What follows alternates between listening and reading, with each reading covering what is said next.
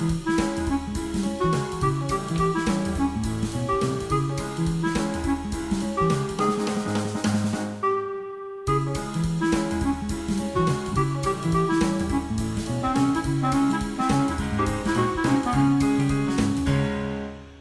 podcast listeners, welcome to episode 19 of Served the Podcast. This episode, uh, it's myself, Jeff Steen, with Morgan Carter. Rebecca Treon is not here today, but in her place, we have another Dining Out team member, Matt Bodo, who's got some experience that's essential to what we're talking about today. Welcome, Matt. Hey.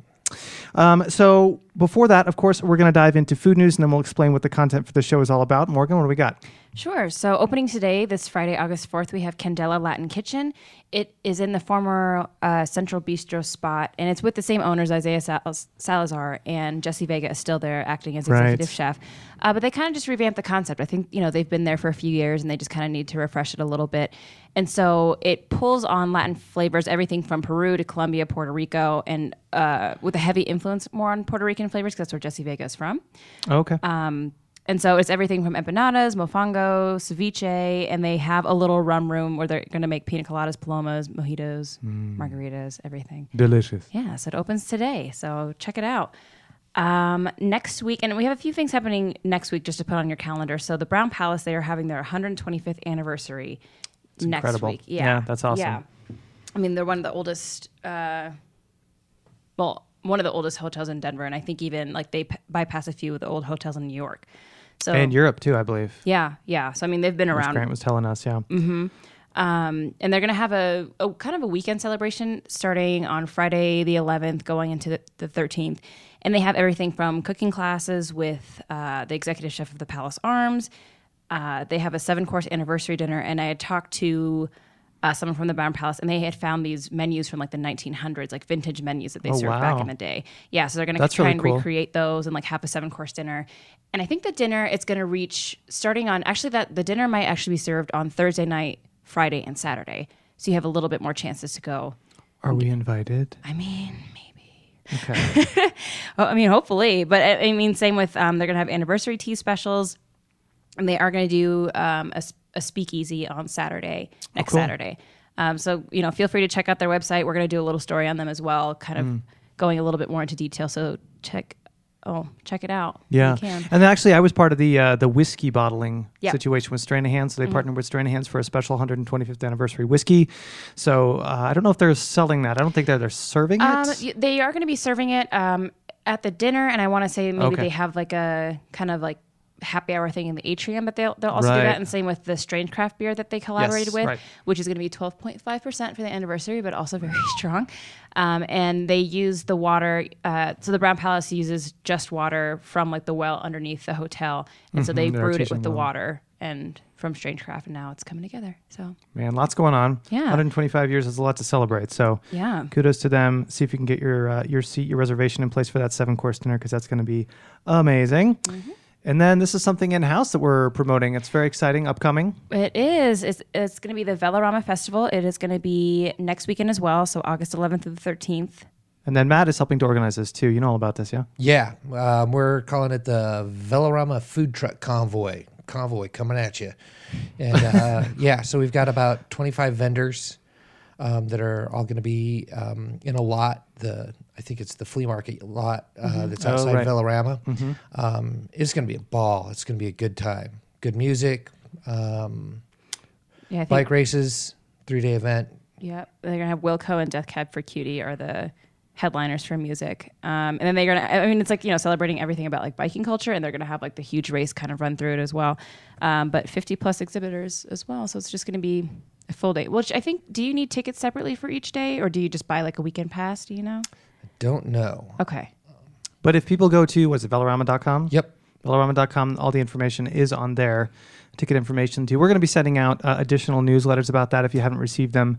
Um, likely to send out more discounts. So keep an eye out on uh, in your email inbox for more details on that and for discounts. Uh, that should be coming soon.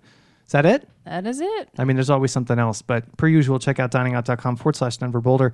All our social channels at DO Denver Boulder for um, news, updates, openings, interviews, all that good stuff.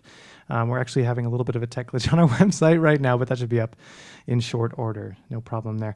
Okay, so for this episode, we wanted to chat about something we haven't discussed yet, really, not uh, directly discussed anyway, and that's front of the house uh, service and foibles and techniques and approaches, all that good stuff. We've done a lot with chefs and culinary techniques, but we haven't really talked about the service element to the industry.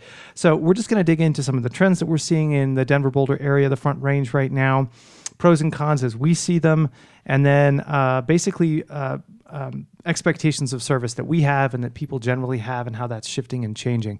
And actually, Matt, I'm glad you're here for this episode because you used to run a restaurant in front of the house in New York City across from Lincoln Center. Yeah, Josephina's, yeah. called Josephina Restaurant. I don't believe it's there anymore, No. but it was about a 300 seat um, healthier American cuisine is what they tried to kind of title it. Directly across from the Lincoln Center, we had to throw down basically. We had to do a full turn before eight o'clock every night to get everybody across the street to the Lincoln Center. Yeah. So it was, you know, it was a booked house, high wait list, um, fast three course service, and you know, What does healthy American look like? Um, you know, it was this was back in the '90s, so it was before like a lot of free range and like Ah, you yeah. know a lot of the catchphrases. So um, the owners of that restaurant were from um, a, a restaurant up the street called Josie's, which was one of the first big, Hmm. really super healthy restaurants. You know, like um, vegetarian, dairy free Gotcha. um, restaurants. And so we brought that down. We called it Healthier American because you still have to cater to the Lincoln Lincoln Center crowd. So there's some people that are like, I'm not going healthy, you know, I want a steak. Um, but it was, you know, it was like free range chickens and it was, um, you know, um, farm to table, you know, vegetables and things like that. yeah. Um, but it was also, you know, just general American cuisine. How long were you there? Uh, gosh, I was there probably about five years. Okay. Yeah, I was the um, front of that. I was the bar manager and um, a floor manager. So basically, all front of house.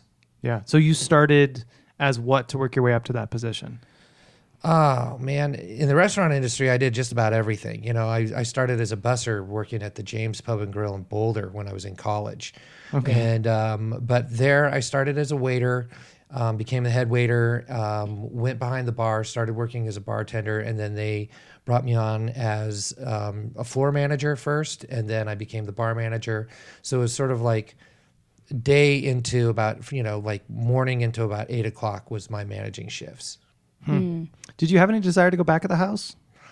Um, you know, you cross train um, at, at, at a nice restaurant like that. You know, management training is that you go back and then you work into the kitchen and you work the back of the house and you work everything else. But uh, um, you know, no, it's no. the, the kitchens are competitive. I mean, they're more competitive now, but even then, it was like people were jockeying to be, you know, um, get on Food Network was the big thing at the time. So oh man. so it was, um, it, if you really wanted to get in there and have a say about anything, plus it's, it's a pirate ship in the back of the house. You know, it's just, a, it's, it can be really crazy and it's a lot of personalities and there's no such thing as human resources or anything that's PC. It's, you know, Right, right. it's hot, it's sweaty, it's fast, it's loud. And, um, man, you watch people get broken. In the It's back Kitchen of the house. Confidential. Yeah. For real. Yeah. Yeah. Yeah. it's interesting. I was reading some food essays from 2016. Um, there's a whole compilation that I'm reading through, and there are several stories about back of the house shenanigans. People stealing expensive knives and uh, just taking like pounds and pounds of premium steak and cuts of beef with them, like sh- putting them in their pants and like sneaking them out the door before they leave at the end of the night. Just crazy stuff. Like, I mean, I get sure it gets crazier than that, but. Uh, but yeah, the front of the house not quite so crazy. Well, you know, it's it's a, it's like a stage. It's um, you know, Ah, it's a true. backstage and then it's on stage. That's true. Um, which is which is actually why I like personally when I go out to eat, I like to sit at the bar right next to the service uh, to the service area for the waiters because for some reason, reason waiters managers everybody forgets that that's not a backstage area like you go back into the kitchen and i mean the, I've literally seen somebody chased by a knife on multiple occasions in multiple different restaurants in the back of the house. Somebody just pulling up a knife and starting to walk across the kitchen with it, you know. Oh You're just sitting there like eating your fries, just like, oh my god. Like that that's what happens in the back back of the house. But it's funny because you know, you'll see y- your table will be like 5 feet away and you'll see the waiter like be like, "Okay, well, excellent. Um, I've told you about the specials, and I'll be right back with your drinks." Turn around, walk to the service bar, and be like, "Oh, son of a bitch! I'm gonna kill that guy. He's wearing a stupid jacket with a patches on the card, you know." And then you know, the guy's like, "Excuse me," and he's like, "Oh, yes, sir. Did you get something on the patch jacket?" you know. So you get to see the reality of it, right, kind of right there. But that's like the difference between the front of the house and the back of the house. Yeah. That's kind of a good way to put it too, and it's kind of like even thing, like um, metaphor. well, yeah, like yeah, even like being on stage where they're like, oh, you know, like if you can see the audience, then they can see you. And same deal, like with like the side or like even like you know the doors like the big windows and obviously like same deal. It's like you can see what they're doing back there. You can like Mm-hmm. Yep. kind of hear and you know check in. What maybe is I should- happening I was gonna say maybe? I should sit over there a little bit more often. Like I'll sit at the bar and like you know because obviously like as the night progresses and the bartenders like kind of get to know you and chat a little bit, they'll open up a little bit more. So it's not as formal. So it's not like oh you know what can I get you, ma'am? Like you know they just kind of like chill out a little bit. True. So- That's true. I think it's the easiest way to get a tag on what's really going on in a restaurant because, mm-hmm. like, you can have the best atmosphere, you can have the best menu, the best food, the best presentation, the coolest uniforms, the hottest people working for you. But i- if you're at the service bar, you can see whether they're all happy or they're all just putting on a fake facade. Mm-hmm. And believe me, like, your best waiter hates your guts you know it's like it's like the best actors are usually the biggest basket cases Well, I mean, to be fair, like they don't necessarily hate the customer, right? It's just like the job itself, maybe, or the Or the onus not- of the job, the right amount or of do they actually hate particular customers? Yeah, not, well, not partic- No, they do hate particular customers. uh, Okay. but but no, but in general, Let's though, not like, mince you words know, here. Whenever I've been out with my family and they're like, "This waiter is really great. He is really awesome," I'm like, "That guy hates our guts." He's back there going, "Oh yeah, I'll get you more butter." Exactly. Oh, well, then I kind of wonder, even having um, like with open kitchens now, where you kind of have to like maybe watch it a little bit. Because Right. I mean, like there's tons of them out here, but even uh, I think the last one that I went to, well, I went to Hop Alley, and that's kind of you walk in, and I sat at the bar, but you could walk around the corner and like check out the open kitchen. Yep. And same with Il Posto, where it's literally like the chef's counter, and I Right. mean, it was relatively quiet. You know, they would like call out orders and just like kind of cook and do their thing. Um, but there was an around the corner, you know, so Well, you could maybe walk back there and you know do whatever. But Yeah, I mean, it's it's that's that's definitely more the thing these days. French seventy five has got Yeah. the center kitchen. It's, kitchen, like, right in the middle of the right in the middle of everything. So there's no hiding anything from anyone. Yeah, if you're really paying Cattivella, attention. you Yeah, know, Cattivella. That was. I mean, she talked about inviting people back into the kitchen Mm-hmm. to check out what they were doing. So that's a little bit more accountability for the back of the house, maybe. Um, and where's you know front of the house people going to hide then if the back of the house is no longer Just closed duck off under the to stand. You know, I think it, I think it adds a consistency to service, however, because when there's that dichotomy of being like out on the floor and everything is nice, and then backstage where everything is absolute chaos, if like I mean, everybody in every job has to go find some place to like take a breathe, you- you know, Yeah, a breath sure. for a second, you know, Mm-hmm. go have a cigarette or something. Go punch the wall. yeah, exactly. You know, say fuck like your dad. Um, but but you know, but when you you know, one of the biggest, one of the hardest parts about it is that there was a couple of chefs that I've worked with that were like absolute bears. That like the second tickets started coming up, they were complaining, they were yelling, they were mean, they were mad, and you know, here's this, you know. Fresh from the Midwest, 23 year old wannabe actress waitress that's just got her first job and is just like, you know, still like can't stop looking up up when she walks through the streets of New York. And like the first table that she orders, you know, the guy's like, "What? What is this? Why would they want what? What does sauce on the side mean?" You know. so it's good. I think the consistency of being able to see what's going on means that mm-hmm. the chefs are held accountable to not. I mean, I think originally people were like, "Oh, you can see whether they're like spitting in your food or not," but actually, it's more of like seeing that everybody's acting accordingly and that we're all here for a presentation and, a, and an experience as a customer to mm-hmm. give the customer, which I love. That you know, that's Yeah. why I love restaurants. Mm-hmm. Let's let's take a look at some of the stuff that's happening recently. Like we were talking about this before the show, but there are a lot of what, what I've been calling hybrid service spots around Denver and Boulder, and a, a lot of pros and cons to this. I mean, we're thinking of some examples. Obviously, we got um, the incubator concepts like Avanti, where you have how many they have like nine, ten different outlets. Uh, something. I mean, uh, yeah, seven to nine, I think. seven to nine, something Yeah. like that. But they've got a couple different bars, different levels, and you're supposed to go to each concept. You order at the window, Mm-hmm. you get your food, and then you take it to a table somewhere in the space, and you get your your drinks separately. But they do have people coming around and checking up on you and uh, offering to to grab a drink. That's happened to me before. um, as well. Mm-hmm. So, so I'm just wondering, do, do you guys have any thoughts on how if that dilutes concepts a little bit, if it affects the the sort of the impression of it being gourmet or not, because you have to go up to the quarter the the window and order, or does it matter?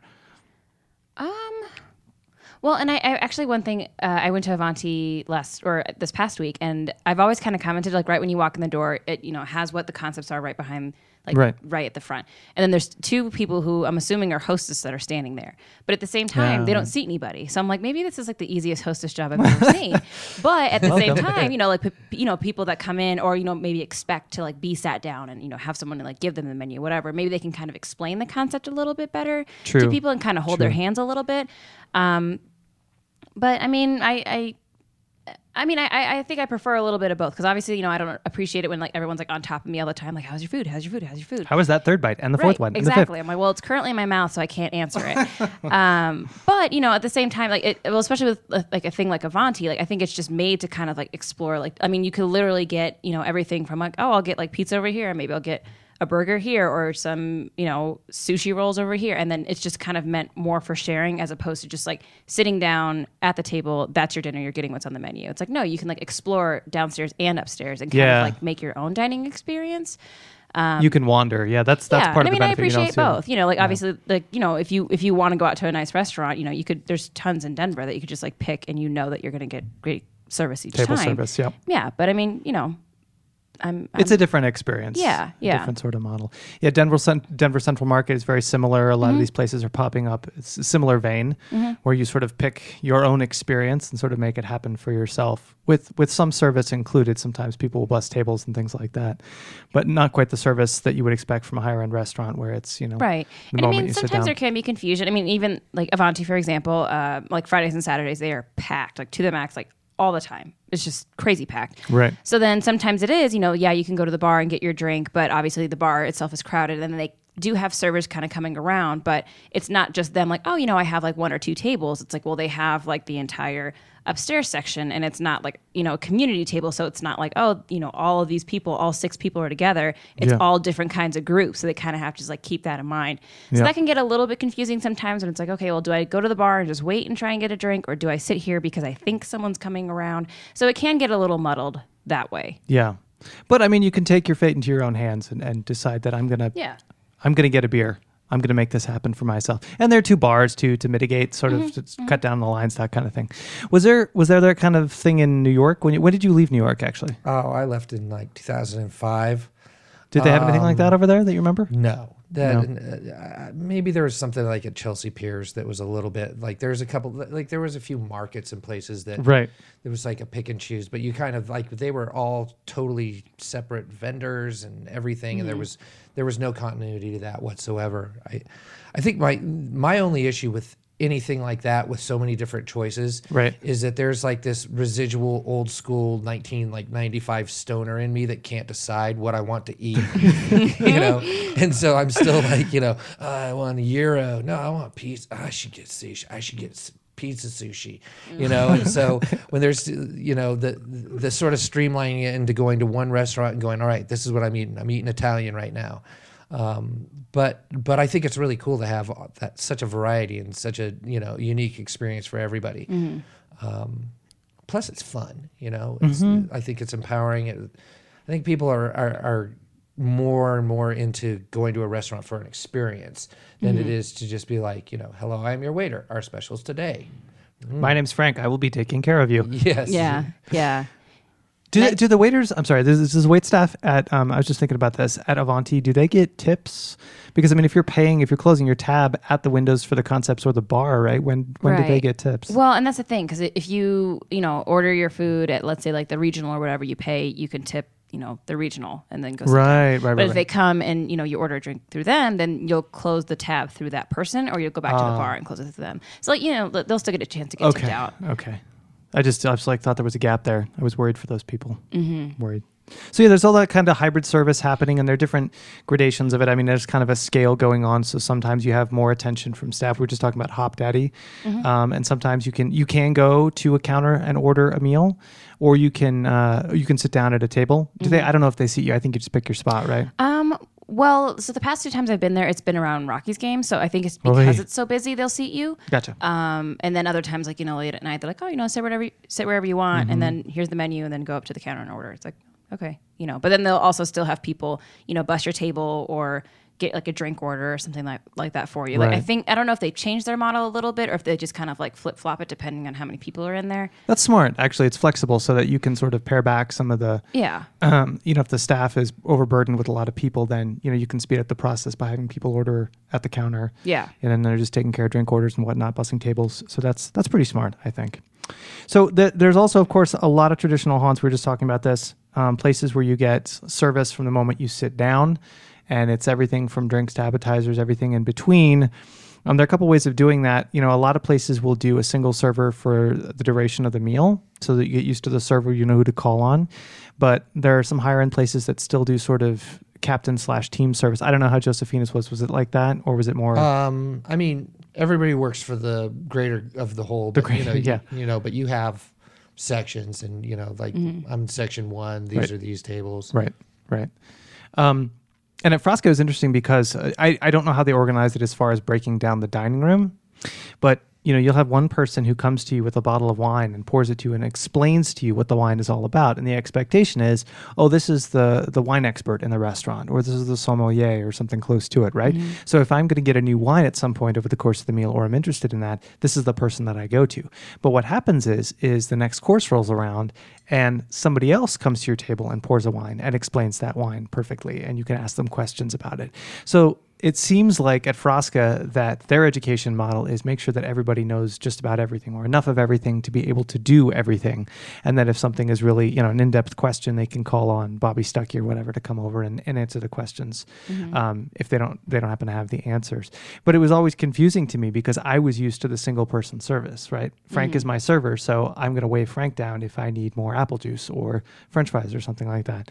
Not the way it is at Frasca. And I don't know what other places do that. I think that was for me a little bit unusual. Um, I know it's more classical French style service in the front of the house, and it seems to be more a higher end. Have you guys experienced anything like that anywhere else?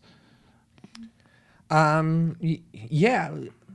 What's the what's the place that I'm thinking of in Boulder? It's uh, the- well, there's there's there's one place where it's like every single waiter waits on every single table, and it's really confusing. So everybody is always like, and it was it was kind of I mean the it, it was uh, what is it the High Mountain Brewery or something like that. Anyway, Oh, Mountain Sun. Mountain Sun and Mountain Mountain, Sun. th- This is my one experience. There was I went in and it was I don't know. It was kind of a bait and switch because like you know, cute girl came up and got us started, and then after we put our orders in, it was like three grunchy like hippies that like served us for the rest of the time. That's how I they was get like, you. Where is Trisha? Yeah. what happened? Why, Phil? Why are you over here right now? Leave me alone. I didn't. Isn't order it a your burger. break time, Phil? Get out of here. I don't know. I mean, I come from a. I, I, I'm more capitalistic about service, which is, you know, eh, there again, it's kind of like a pirate ship, and you're going after your booty. And I'd rather, if I'm Ah, a yeah.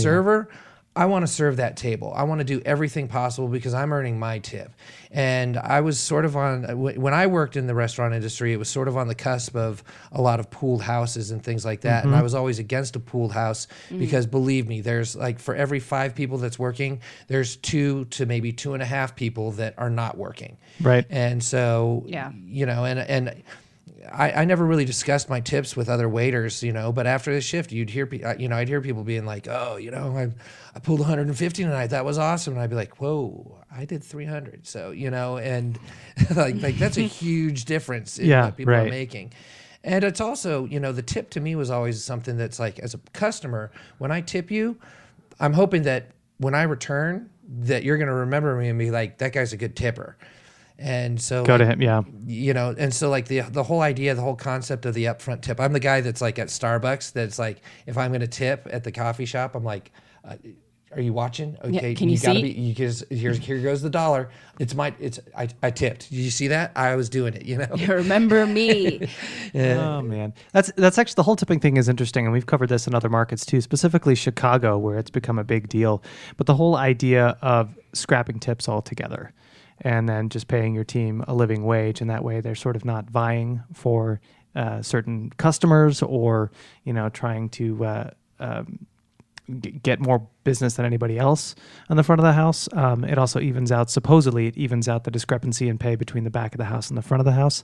Uh, have you seen that at play? Are you in favor, against? I mean, you just mentioned that in the tip schema, you Came out have your top. preferences, but You know, I mean, I I like it. I like it if it's uh, you know, we used to, especially in New York, I used to always talk about, oh, they're European, they don't know, they don't know, they don't, you know, and as a and as a manager, I would have to, you know, I, one of the things that I did too, that I did as a service to the to the wait team was like, listen, if you get into a bind, if somebody's under tipped you, and you've, you feel like you've been on top of the table and you've done everything, you know, stay ahead of it. And I'll approach the table. I'll go and ask them, hey, was everything all right with the service here? Right. And especially if you know there's I don't know. I, I used to always say the, the Europeans they do know. It's like you, they do know, but they just choose not to know and do it their way. Mm. But but at the same time, you know, you, you I, I had to confront that every once in a while and be like, you know, it's it's traditional here to tip fifteen percent on your bill, and they'd be like, oh, here's one dollar, you know, and.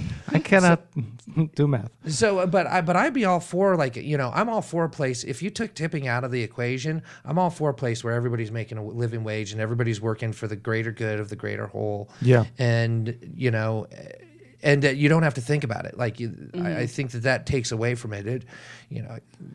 I've eaten at a million. I've I've eaten out with my mom a million times, and she's always still like, "So what? What do I tip? What uh, what, what do I tip?" I'm Oh, like, yeah. But- like, mom. But there's some She's not Jewish, the expectation, just to clarify. Just just for just when we're listeners. just anyway. um, but there's there's sort of the, this. It's interesting. Part of the discussion has been in the past that yeah, okay, you take away tips, everyone gets a living wage. The expectations are the same for everybody, and that's reasonable. But then on the diner's side, you have no leverage anymore, right? If if you know as as uh, wait staff, if you're serving a table that you're you're essentially giving service that's going to determine what you get paid at the end of the meal, right? What your tip is going to be, and if you don't have that, if you get the paid the same way either way, whether you give them crappy service or good service, then why would you care? And what leverage would the diner have to make sure that they get good service because they don't have that tip to give anymore? So I've definitely heard that argument against sort of the flat livable wage for everyone working in the front of the house. Uh, I don't know how valid that is. I mean, there are examples of of restaurants that have been successful um, and not had that problem uh, while getting rid of the tip, but but I don't know. I think it could be a concern at least transitionally in, in a restaurant that used to used to give out tips or used to Or they might be a little bit system. more selective, especially now that they're paying people a little bit high, well higher wages. Definitely, obviously, like you know. you Oh, and their stat, yeah. Yeah, yeah, and I mean, and that might, that might weed out people, and at the same time, like you know, I I guess that ki- kind of makes sense in a way, um, and but I don't know if like that would just be you know a table just like coming up to the manager, be like yeah, you know, like it wasn't like that great of service or whatever, or like same deal if like you know someone comes with like how was your meal, how was everything, and you know I, I feel like if you're probably getting like constant complaints, then maybe that person might get weeded out after a while, but I'm I'm not sure. It's true. Yeah, that's true. So That's that's a good Well, one. th- th- I think there's there's two things to say about that. Number one is that I mean, it, when when you're you know you have to pay like a minimum minimum wage for waiters if they're getting tipped out, Right. Which most of the time turns into like most waiters that are worth their weight get like a negative check. It says like negative you know thirteen dollars or something because the amount of money that they've made in tips that they've claimed and this is back when you wouldn't even claim all of your tips like you just have to complain uh, claim like a certain amount um, so the, the the philosophy of the owners that I worked with were like, hey, it doesn't cost anything to keep them keep them around. Yeah. And so if the, if all of a sudden the owners of the restaurants are thinking, oh, you know, this person cost me this much money, this it makes it a little bit more complex um, and harder on the waiter. Um, But uh, you you know, on the other hand, it's I, I think if you take that, in my opinion, it's not a matter of whether you get good service right away or not. But in the long run, you know, there's always the philosophy that if you have a bad meal, you're going to tell 10 people. If you have the best meal possible, you're not going to tell anybody. You know? I mean, I could go I could go out right now and have the best lunch that I've ever had in my life. And I can't if I come back and you guys aren't here, uh, oh well, a tree fell in the forest and I'm I'm full. You know. Yeah, that's sadly true. That's sadly true. People love to use Yelp to rag on people, but I think it's it's much more seldom that they use it to praise. Yeah. But that's yeah, that's its own own thing. Mm-hmm. Um, so I'm curious about digging into some of the expectations of service, and we talked about various tiers, kinds of restaurants. Um, is is there, in your guys' mind, is there a, a type of clothing or attire that's absolutely unacceptable? Um, like say, say for example that you're at uh, i'm trying to think of an example here in town like you're grabbing a meal at bistro vendome or mm. rioja what what is what's really going to turn you off or set a put a bad taste in your mouth about the quality of the restaurant or make a bigger impression if say wait staff somebody on the wait staff is wearing x Black pants and a white shirt. that's going to turn you off ah, It's it's just it's the, it's the uniform. You're like all so uniforms. boring. yeah. i mean and it's a tie boring around apron. Yeah, a tie around Uh, apron yeah exactly I don't know if there's anything. I mean, I think you know if you go to some places like Bistro Vendome or Ocean Prime or Frasca or whatever, you know, you kind of assume that people are going to look a certain way or they're going to have like some sort Mm. Right. of uniform. Or you like 801 Chop House, like they had like a like a legit like double Like three-piece suit or something yeah, like yeah, that Which going I'm on. like, oh god, you're probably like burning up under there. yeah that's true Um, and I mean, you know, like you kind of expect that. Uh, but I do think a lot of places are kind of like veering towards a little bit more casual. Like for example, um, Annette's and uh, in the Stanley Marketplace, like they recently just got named like one of the like best restaurants in the states by Bon Appetit, like this past weekend. Them and Denver Central Market. Um, and same with Denver Central Market. Like no one there. I mean, maybe they'll wear a shirt with like the logo on it, but no one there is like you know in these kind of like intricate or I guess simple at the point, like button up shirts and whatever. You know, they're just kind of wearing whatever. And I, I will even say with Annette's, it's kind of like they don't have a set. Uh, like everyone looks like hipster nice in a way. Like everyone's attractive and Hipster nice, everyone that's- is like, yeah, but like it's just like, but it, it's kind of like it just lends itself to a look where it's like, yeah, they're kind of like casual and laid back, but at the same time they have like you know some of the best food that there is in that area. You know, so I, you know I don't know if uh, there's anything that like necessarily like turns me off because you know even if I go out, I'll see people with piercings, and I feel like years ago like that was like an absolute pas, no, no, yeah, you have to hide it. Same with tattoos. Like they are out and about. And I mean, maybe if you work in like a fine dining restaurant, they might ask you to cover it. But now, I mean, yeah, like if you walked into Colt & Gray for the first time and you saw somebody with uh, shorts and a neon orange Chuck Taylors and right? That well, muscle yeah, shirt or off. something. Yeah. You know, I mean, I guess like you would still take service from them. I'm assuming Right. like still there's, there's still a level of service that they can provide that has nothing to do with their clothing, obviously, and the food as well. But, but would it put a bad taste in your mouth? Like, would you say anything about it? Know if I'd say. I think. Well, I mean, maybe it, it might be like off enough, maybe for me to comment on my own. But I don't know if I would, you know, like you said, like I wouldn't leave because someone's like, oh, they're Right. not wearing the right shoes in here, you know, whatever. Bring me a free drink. Right, exactly. Like, how dare you? um, so, I don't know. Yeah, I think, yeah, it might just be like off putting, but I think if anything, now since we are kind of straying away from like a certain, you know, like you have to wear this at a restaurant, like I, I, I kind of feel like each place has like their own kind of vibe in terms of clothing where it's like, okay, like you can wear jeans, but, you know, don't wear jeans with holes in it. Okay, you know, you can Right. wear this kind of shirt, but like, you know, be be a little bit more on the modest side and like yeah you can have like you know your tattoo showing or whatever but I, you know don't wear like a sleeveless shirt like it's just i don't know i feel like each place kind of like has its own vibe like people dress way differently you know at ace than they would at well i guess like steuben's like ace and steuben's would like relatively be the same but like obviously so different from vesta Vesta, yeah. you know so Well, what about uh, Josephina's? Like, was there absolute prohibitions? Yeah, yeah. I mean, we had, you know, it was black pants, white, um, white Yeah. shirts, um, a tie of your choosing. Um, That could be you dangerous. know, burgundy apron, you know, crumber, that type of deal. Um, Okay. I don't know. I mean, if uh, the only thing that really puts me off from a restaurant is if they've got bad uniforms. You know, like if your polo, it's everybody's wearing like a hot pink polo that says Chubbies on it. it's, you know, just uh, uh, you know that that that immediately sends a message to me that I've like downgraded whatever type of a, you know, I, It almost sounds like you're kind of against uniforms, period, yeah, in front of the house. I, I'm uh, I'm with Morgan in the sense of like I I like it when I go into a place and I see people that I'm like these are all people that are really cool and I wish I was them, you know, Mm. and uh, hipster cool man maybe I can't pull it off. yeah, yeah, Yeah. You know, but if they look good, if they've got a good, if they've got a good vibe, um, you know, if they look like they're casual and they're comfortable and yet they're professional, um, I prefer men not to be wearing yoga pants. Um, Just in general. Just a you know, personal Just as a general rule. that's No that's Lululemon, everyone. instantaneous Yeah. put off. But uh, yeah, you know, there's certain things. I, I, I don't know, you know, it's but I, but if I go into a restaurant and I see that they've got like a unless it's a super super nice restaurant where I'm expecting that, you know, if it's really fine dining where you expect that everybody is dressed to that to that level, but any other restaurant it just makes me uncomfortable. I'm like, oh, if I was that waiter, I'd be so angry right now. Like can remember wearing that outfit in the middle of the summer and having to go out on the patio and just like like I'm like I'm I'm as I'm as sweaty as if I just walked out of like a gym that was built inside of a sauna and yet I'm serving your food. Like that to me is uh, uncomfortable. yeah, and when I see somebody that's like on a nice summer night that's out on a patio that looks like they're casual and they're comfortable and they're serving you really great food, we're all having a great experience. Yeah. Yeah. Um, everyone, well, everyone has their thing, and I think also too, Denver and Boulder uh, might be a little bit different, um, iconoclastic, perhaps. Yeah. In in the dress expected at We're certain relaxed restaurants. at all times. Yeah, no, and I mean I like sandals in the that winter, honestly, you know. but you know it's got to go both ways. I I, I think, um, which is an interesting way to look at it because it's not only okay. I mean, if it's okay for the front of the house uh, guests to be casual in their dress, Mm. then why wouldn't that hold true also for the staff?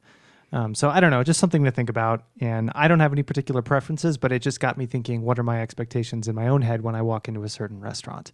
Like if I walked into Frasca and somebody was wearing jean shorts and a t-shirt, um, that would Well, that'd be weird. it would yeah. Yeah. so um how would i respond? I don't know. But um it's just just something that i've been thinking about. And then of course there's the the constant perennial question how soon should a server server check in on you? And then how frequently thereafter? I i mean is there a time period after which you're like i'm i'm done i'm leaving the restaurant because i no one's come to the table I think my only thing is like when I'm done is if I sit down first and let's say like someone comes in later and they sit behind me and then they get talked to first, then I get a Oh, little mad. yeah. That, that's the worst. Then you're just like, well, and I went to, uh, I mean, I went to something recently and, and it was kind of like they, they had reservations, but then when I got there, they're like, oh, wait, what's your name? And they're like, you know, they're like, where do you want to sit? And I was already sitting down. I was like, uh, I mean, I can move. They're like, no, this works. And they just like walked away. I was like, okay, cool. So it was a little, you know, like disjointed a little bit. Um, but like same deal, like, you know, like they came around and like got this other person's drink order. And I remember like my friend and I looked at each other and we just kind of flagged and we're like, we haven't got anything yet. Can we just order something from you? He's like, oh yeah, you know, sure. Like it wasn't his section, but it's a communal table. So I'm like, well, is it now? I don't know. But like, that's the only one I'm like, like that's, I mean, that's, I think a pet peeve for anybody though. yeah no it's very true or getting your food you know after somebody who came after you Yeah.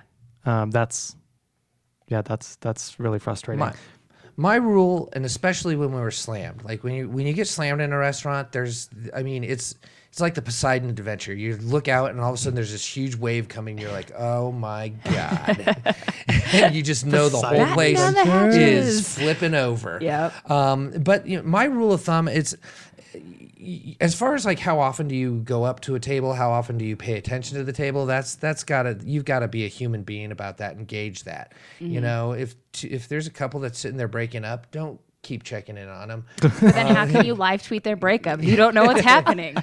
Um, but the but the one rule that I had that you know that like when you especially when you get slammed is just say something to the table within the first 30 seconds of them sitting down. Right. That's all you have to do. Like you have no idea how much that calms people down because Yeah. as opposed to any other industry, the biggest problem with the restaurant industry is that people are hungry. You know, there's an urgency there. I want food. You mm-hmm. know, like mm-hmm. there and you know, in retail, it's like okay, you can hold off for a second. It's Christmas. You'll get your Gap shorts in a second. You know, like, but but it but when they sit down to eat, they want to be acknowledged because they're hungry. And whenever I would get slammed, it saved me. It saved me all the time, hundred percent of the time, which was just walk by the table and just be like, "Hey, what's up? I'm Matt. I'll be right with you." right. And now I've just bought myself at least three to five minutes. Like if they're really Right, antsy, they might. And but I've said something to you and you feel great. And if I don't say anything to you, if I just keep walking past you and walking past you, and you finally have to wave me down, we've got uh, you know 30 minutes to an hour and a half of really awkward time with each other. yes, exactly, exactly. And I think for me, um, it it really just depends on the restaurant. But if I don't, if no one comes to the table and even says anything to me after 15 minutes, Oh I'm, yeah. I'm tempted to leave. oh yeah. I'm yeah. tempted to leave for sure. Um, it doesn't happen that often, but every once in a while, You know, like you said, just acknowledgement would be all it all it would take, so that you you know I'm here, so you're going to get to me um, as soon as you can. I think that's in any service industry. Yeah, probably, yeah. You just acknowledge that somebody exists in your place of business. Mm-hmm. You know, I mean, I walk out of I walk out of any store if I walk in and it's like there's two people sitting there that are like, oh yeah. So anyway, I was gonna go do my own thing. and, oh, here's the customer. I guess you know. It's like what? Don't you have something better to do? Yeah, You know, I like to be like, "Hi." at nothing else, just be like, hey, what's up? So anyway, you know, That reminds me of April on Parks and Rec. totally, totally reminds me of April. Anyway, so what about what about the check-ins? Obviously, they come, they take your order. Assuming all of that goes well, you get your order. There is, it's. I just feel like it's the norm. This is how people are trained. Get one bite in your mouth. How's everything going? Is it taste good? Maybe that's what they want. They're like, we really don't care about your answer. I just wanted to acknowledge that you had your food. Okay, goodbye. And then they just. I don't know. Maybe, maybe, but I mean, how am I going to know that my dish is good if I just put it in my mouth? Or often it's before I've even tried it. Yeah. Well, even last night when I went out to dinner, um, like the food came out, and obviously I'm taking photos of my food because I'm a millennial and you can't stop me. so I was doing that. And so sure enough, the guy's like, "How is everything looking?" Because he saw that we haven't even, you know, we weren't even eating it yet. I was Yeah, like, "Oh, it's yeah. great, you know, so far." Um, you know, I mean, like. And I think same deal. Like you just have to gauge it. Like you know, as a server, like you can tell like if like they're eating, if they're like having a good conversation. You don't want to interrupt that necessarily. Um, and there's been a few times where like after each course, everyone's like, "How's everything? How is it? How is it? How is it?" And sometimes I'm like, "It's it's good. It's great. It's wonderful." There's only so many like you know things I can tell you to describe that things are fine. You know, so I'm like, I'm running out of words. Oh, essentially, you know, and then they just kind of like linger, and I'm like, "Oh, do you want me to like tell you like why it's great? I'm just gonna eat now." So Did you ever get like get someone snap at you at and in the restaurant biz when you checked in with them, like just leave me the hell alone kind of thing? Yeah, I mean, I, I saw a lot of other people get snapped at like that. Uh, I, I, I'm, I'm, I'm a, I consider myself a pretty good judge of character and vibe. Um, so you know, I was, I, I pretty much knew, you know, the check-ins were look at the table, stop for a second. You don't have to run up there and start engaging. Look at them, and if they're looking around, they probably need another knife, or you know, they drop something, or they need, or. I, I can't. I personally, you know, just on the subject, I can't stand the phrase "How's everything tasting?" Like, like I feel like, like I, especially when they say it like that, like just whisper it I feel sweetly like in you your know, ear. I, I feel like some corporate guy at some corporate place in the middle of nowhere that doesn't even have restaurants came up with the idea of saying, "How is everything tasting?" And so when they say that, it's like I feel, and you- how is your mouth with your teeth chewing your food onto your tongue and all of your, you know, like it, it just feels weird. And I, and that's where awkward, yeah. again, it's like I'd much rather have somebody come up and go, "Everything cool here? You guys good? Do you need anything?" Um, and that it's a little bit more casual, you know, as Mm-hmm. opposed to, you know, how is your steak? It- you- they say that at like steak places. Is your steak prepared the way you would like it to be prepared when you asked for it to be medium rare prepared? and you're like, uh, man, and again, like, haven't even cut into it, dude. You're not paying attention, are you? Like, Or you didn't order steak and you've Yeah. got like a shrimp scampi in you're front of you. like, this is soup, bro. Yeah. He's like, oh, wrong table. Oh man, that's that's the other thing that made me think of this. But uh, um, Outback Steakhouse, which is like a mid-range, you know, restaurant, I guess you'd say, they always do that thing where they slide into the booth with you, like they're your buddy. Have you experienced man. this? Ooh, no. And they're like, the waiter "So my name's Alice. How we all doing tonight? Let me let me get your little bloomin' onion going for you." Mm-hmm. And drove my n- dad nuts. Just, I am not your buddy. Get out of I'm my not your chair. buddy. I'm not your friend. Get out. Get out. Or I like the, you guys can't see this, but the waiter squat where they come up and they go, Oh yes. oh, the right in front of the all table close, squad. And like kind of like, like you're like, what are you doing? Is it, did you dig a hole? Are we in the woods? What is happening? Why are you They're squatting next just to my warming up table? their quads, you know, Yeah. just, just Stretching those little- muscles. I just want to get close to you. Well, please don't. um, you know. It gets a little awkward sometimes. I mean, only some places do that, but that's definitely like, what are you doing? Was not expecting you to sit next to me. Yeah, I don't think I've ever had that happen. I Oh, mean, like, really? I've like Yeah. invited like you know chefs and waiters, like, hey, like you know, can I ask you a question really quick? Like, you know, feel free to sit down. But that's it. Tell your dad to stay out of the strip clubs. They don't do Yeah, that. Yeah, that's my dad's problem. all the hooters of the world. yeah. we should tell him about Diamond Cabaret. No, we shouldn't. yeah, nope. No, we should not. You'll never see your father again. God, I don't want to think about these things, you guys. Such awful, awful things. Um, there's nothing else really that comes to mind on the service side. Are there any are there any interesting anecdote anec- blah, blah, blah, blah, anecdotes that you have from your time in New York that are worth sharing, Matt? Um, man, I've I've I've seen some crazy stuff. Um, Do tell. well, I, I saw a busser and a manager get into a fight right in the middle of the floor. Like they started yelling at each other. They dropped everything. It just went at it, and it was like Like an actual fist a fight? fist fight. And I was like, "Oh my god, this is crazy!" Like, And then you walk by your table like, how's everything tasting? The entertainment is free this evening. Are you masticating your food well? you know, like come up with a really bad line. Um, you know, I, I think it, uh, probably my my favorite front of the house, well, at least my favorite front of the house story was when Jon Voight came in. Ooh. And and it was like it was before and and he was with Angelina Jolie, but she was a teenager at the time. Like she was like pre Gia, and she was just an angry young girl. and and he came in and he goes, uh, "Hello, I'm Jon Voight. I'm an actor." And we are like, yeah, we, we get it, we get it. Just you know, it was it was one of those like, all right, Jon Voight's here, you know, but like he had to like tell us what his title is. So I was like, hi, I'm Matt. I'm a host. I will get VIP service this evening, please. Yep. Uh, yeah, I don't think we have too much of that in Denver, Boulder, at least not yet. But uh, Yeah. Well, what was it? Like Bill Murray was here like a few weeks ago. uh, that's right, he was. I mean, you know, and we had the DNC here, so we had some big names come through town for sure. But I think most people buy into the Denver cash, Boulder cash scene. Like they're not expecting the pomp and circumstance you would find in a New York or LA or Chicago, perhaps. I do have okay. I, got- I got one really good story. Oh boy, yeah, remembered. let's hit us. So I was I I, I um did stand up comedy in New York. That was my thing, which was why I was a waiter. If you listeners can't already tell that he's good at this.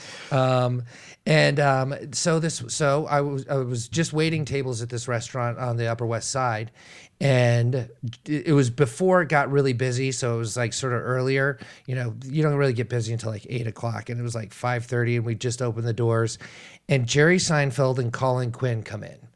And they get seated and they get seated in my section. So we're in the back and everyone's like, oh, Matt Bodo, dude, he's they're in your section. You got to tell him that you're stand up. You got to tell him. You got to tell him that you do stand up. And oh, this is your big break. And I'm like, no, this is not my big break. Mm-hmm. Let's just get one thing straight. I'm going up to the table. I'm taking their order. I'm going back. I'm getting their food. I'm bringing in their food. I'm bringing them a check and I'm getting the hell out of there.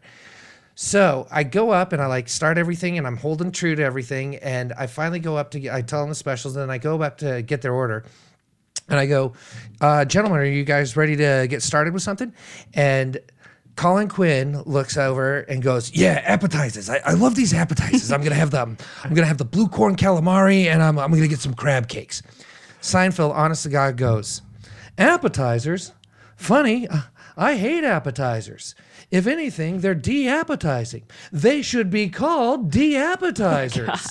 Oh What's the deal? And, yeah, and he's he's they're doing a bit with each other, and I'm like Roger Rabbit, where they're like knocking on the wall, shave and a haircut, and I'm on the other side of the wall going just, just waiting to do this, and I can't resist it, and I look Jerry Seinfeld straight in the face, and I go. And I got like razor blades from the guy. Like he just he looked straight up at me and he was gonna kill me. And Colin Quinn saved my life at this very moment. Colin goes, "Oh, Jerry, this waiter's busting your balls." and like from then on, like we didn't talk for the rest of the time. We didn't do anything. It was like I just served their food and got out of there, and I was so embarrassed. And um, and then about three months later, I was at a comedy club and I was working, and they asked me to do a couple extra minutes. Um, usually, when like a celebrity comes into a comedy club, they want to keep the people at the tables and keep them working, and like Uh, yeah. you know, give give the waiters an extra few minutes to get drinks on the table, so that this, so that like Robin Williams can come up and work for a half an hour, and everyone's just like, what? So Yeah. they found me and the guy was like, you know, hey, you got an extra, you know, 10 minutes to set? And I was like, sure, man. Yeah, I'll do anything you say. And he goes, okay. He's like, uh, comes backstage and he goes, Jerry Seinfeld, this is Matt Bodo. Matt Bodo, this is Jerry Seinfeld. And Jerry Seinfeld looks at me and he goes, oh, I know you, the waiter. Oh God. And I was so embarrassed. I was like, and he's like, no, have a great show. Go, you know, and that, that was like the end of our, our interactions, but he was really cool at that point. But yeah, that was, a, that was a, that was a tough situation. Oh Ah. jeez. Comedians in cars getting Good coffee. lord, yeah. Oh my god. I can't Um, believe he got mad at you for that because I'm like, clearly, I'm like, you're doing a bit. Like, you know what though? Um, I'm probably only about the seven million three hundred and seventy nine thousandth Oh, Truth. person Yeah. that's gone. You know, he's probably literally had people run up to him with like babies on the street and start thumping behind him as he walks. The life of a celebrity. yeah. Oh man. guy. Good times. Well, those are better stories than we've got, than I've got anyway. Yeah, I I've never had, interacted a with a serving job. and It celebrity. never, well, like two, and it was like never, like I don't think I had anything really bad happen to me, so that was good. No, I've never worked. I've never worked front of the house. No, You guys were talking about how everyone should should work in a restaurant. oh, easily. Yeah. I think it makes you less of a douche. Oh, Yeah, sorry. certainly appreciate. appre- it is. Like, I mean, it does. appreciate both sides of it Yeah. probably and i can appreciate more on the back back end on the back of the house but not the front of the house so much don't have that exposure Yeah, I mean, Teaches I feel like I'm patience, just right? a lot more patient, and I just don't. I mean, Yeah. you know, they're like, "Oh, I'm so sorry," you know, I'm like, "Okay," I'm like, "Cool." Like, I'll be here, you know, whatever. Like, like, obviously, God I'm, like, damn really that guy on table I'm three, Like, I don't know. Yeah, I'm like, you know, I might just like head out and like get something else, you know. But I, I don't think I would ever like yell at a server or like get you Right, know, like, right. like, come on, like, so I don't know. Well, it's two different breeds of people too. I mean, if Yeah. you if, you have the you have the servers that go and they train back in the kitchen and they're like, I don't want to be back here. Like this is hot. This Mm. is horrible. I want to interact with people. And then you put a you know put a somebody that works in the kitchen out onto the floor and they're like, I don't want to talk to these people. I just want to cook food. You know, like yeah leave me alone. that's alone. true that's true Mm-hmm. two different breeds although increasingly i feel like at least chefs de cuisine and executive chefs have to make a point of coming out front and being like hello my name is so and so how was your meal today and Mm-hmm, if you didn't like it don't tell me i don't really want to know Right. That Just sometimes make my feels really forced though. Feels oh like it does yeah i'm sure for a lot of them it does Hi, uh, is everything good here? You know, they're so uncomfortable because they're these, you know. how's your crazy- mastication going Yeah, yeah.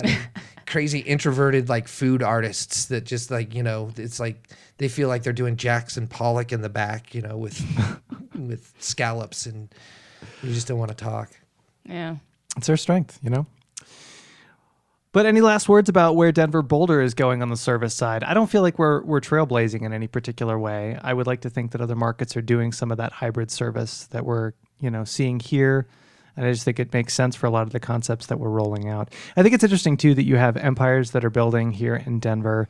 Happens in other markets too, but you you know have a lot of like the high ends and then the same chefs are experimenting with more sort of daily run of the mill concepts.